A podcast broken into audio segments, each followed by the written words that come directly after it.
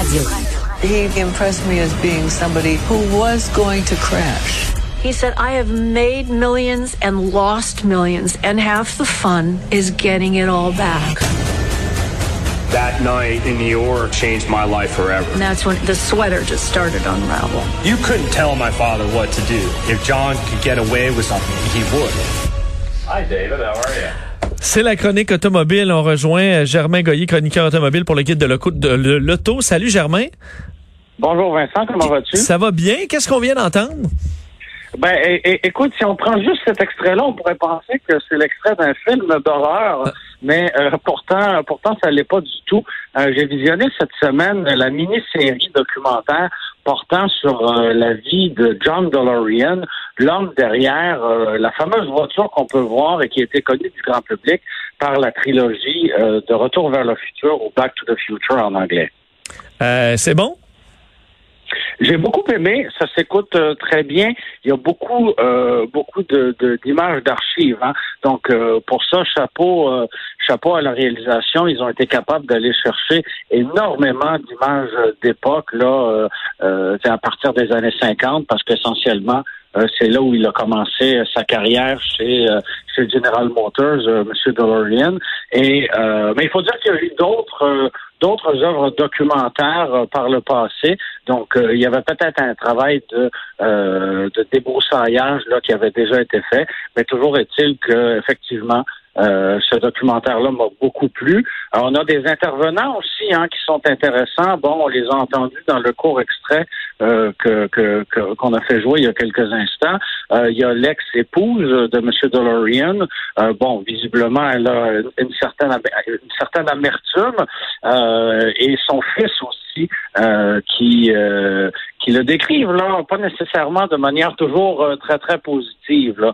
Donc, euh, et, euh, et en plus de tout ça, ben, il y a de ces acolytes, hein, des, des, des, gens qui l'ont qui l'ont côtoyé, qui ont travaillé pour lui et euh, qui ont été et, et, et, et, sans sans gâcher de punch, là, il y a Bill Collins qui était son, son chef ingénieur finalement lorsqu'ils étaient chez chez la DeLorean Motor Company. Et, et, ensemble le, le le, il, il, discute de euh, euh, des balbutiements de l'entreprise et l'épouse de ce chef ingénieur dit carrément ben moi, dès le début, je savais que ça allait pas fonctionner. Donc, on sent là que même là, quoi, 40 ans plus tard, euh, on n'est pas, on n'est pas nécessairement emballé. On a encore là euh, de l'amertume. Je pense que c'est le mot euh, le plus exact qu'on peut choisir. Là. mais comment on en était venu à ça pour pour de, de, de créer cette compagnie? Ah, ben écoute, Monsieur Monsieur DeLorean, c'est un ingénieur qui a qui a travaillé chez General Motors qui a, euh, qui a assisté et qui a participé à la création du fameux segment euh, de voitures, là, les muscle cars, donc euh, des voitures intermédiaires, mais dénudées d'équipements complètement, mais avec une grosse mécanique, et ça plaisait aux baby boomers qui, à l'époque, commençaient à conduire. Donc, ça fait quelques années, tu l'auras deviné. Donc, on, on, on, se reporte au début des années 60, et il a fait bonne figure, notamment là avec la, la Pontiac GTO, euh, et, il a gravi les échelons euh, jusqu'à devenir là, dans, euh, à la haute direction de, de, General Motors. Puis après ça, ben, en 1973, crise du pétrole, hein, on se le rappelle, euh, c'était pas nécessairement l'époque la plus glorieuse de l'automobile, et il a décidé de quitter euh, quitter GM pour euh, pour travailler sur son projet, projet qui, qui, qui a germé en lui pendant euh, plusieurs années parce que il a fallu là attendre jusqu'au début des années 80 finalement pour voir la voiture et, et c'est à ce moment-là que l'histoire est devenue une saga parce que, bon, démarrer une entreprise automobile à cette époque-là, alors que euh, les géants euh, de l'automobile étaient déjà à ce moment-là des géants. C'était pas nécessairement euh, évident. Et M. DeLorean, même s'il avait fait un bon salaire pendant sa période chez GM, ben, il avait absolument pas les fonds nécessaires là pour construire une usine et développer une automobile à part entière. Donc c'est à partir de là que que tout s'est accéléré. Mais donc, on comprend que ça a vraiment pas bien été, mais euh, la DeLorean est devenue quand même un véhicule mythique. Est-ce que c'est juste parce que c'est un look inusité qui est resté? Il y a quand même, euh, au-delà de ça, un intérêt euh, particulier pour ce véhicule?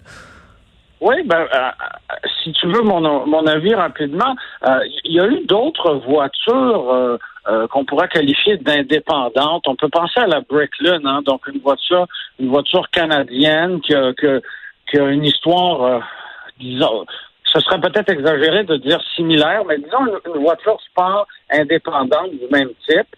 Et, euh, et aujourd'hui, ben, cette voiture-là, elle est totalement inconnue du grand public. Et pour moi, la, la, raison pour laquelle la DeLorean est une, est une voiture vedette aujourd'hui, bon oui, il y a eu la saga avec le, le chef de l'entreprise, mais c'est définitivement euh, en raison de euh, la trilogie de Retour vers le futur, que euh, que beaucoup de gens ont regardé et apprécié et qui continue d'être euh, qui continue d'être apprécié là euh, même au fil au fil du temps et parce que la voiture en elle-même n'a rien d'exceptionnel hein. bon oui sa carrosserie est en acier inoxydable donc oui le même matériel que les les électroménagers d'il y a quelques années et euh, ben, ça avait la, la, la, caractéristique de ne pas rouiller, mais sinon, même si elle avait un look d'enfer, sur le plan mécanique, c'était rien de bien exceptionnel. Euh, sur le plan de la conception, c'était un peu ordinaire et on le voit d'ailleurs dans le film. Donc, euh, des, des, membres des médias qui ont pu prendre place à l'époque dans les premières unités, donc des, des, exemplaires de pré-production. Et ben, encore là, je, je, ne volerai pas de punch, je ne dévoilerai pas de punch, mais euh, disons que ça ne s'était pas bien passé. OK. Et si toi, euh, tu avais l'occasion d'en acheter une pas chère, est-ce que ça t'intéresserait ou euh, c'est vraiment pas c'est pas ton genre? Ben, définitivement que si, si une aubaine se présentait à moi, je sauterais sur l'occasion parce que c'est une voiture qui a un historique, qui a un très grand historique. Et en plus, sur le plan de la collection, euh, elle, a, elle a une certaine valeur. Donc, euh, aujourd'hui, dénicher un exemplaire, euh, on va on va débourser là, entre 50 et 60 000 dollars américains pour pour un exemplaire qui a, qui a, relativement bien bien traversé les époques, qui a été relativement bien conservé. Donc, et, et, finalement, c'est cher payé parce que lorsqu'on embarque à bord, ben, évidemment qu'on n'en a pas pour 60 000 dollars. Là, euh, c'est archaïque et euh, ça n'a pas nécessairement bien vieilli, mais c'est l'image, c'est euh, l'image associée au film qui qui lui donne finalement toute sa valeur parce que les voitures de cinéma, les voitures de télévision, ben elles sont elles sont très recherchées par par les collectionneurs parce que justement on, on peut leur associer cette image là. pour les journées de pluie qui s'en viendront, on peut écouter ça sur Netflix? Absolument, et je, je te la conseille euh, personnellement. Ouais, je mets ça dans la liste des choses à écouter. Germain, euh, merci beaucoup. Merci d'ailleurs à toi et, euh, bon pour la, collaboration avec les gens du guide de l'auto pour tout le bon pour l'été au complet. Ça a été vraiment le fun de parler voiture, changer un peu de sujet de la COVID et les autres. C'est le fun de parler de char. Merci beaucoup, Germain. Tout le plaisir était pour moi. Bonne fin de semaine, Vincent. Salut, Germain Goyer, chroniqueur automobile pour le guide de l'auto.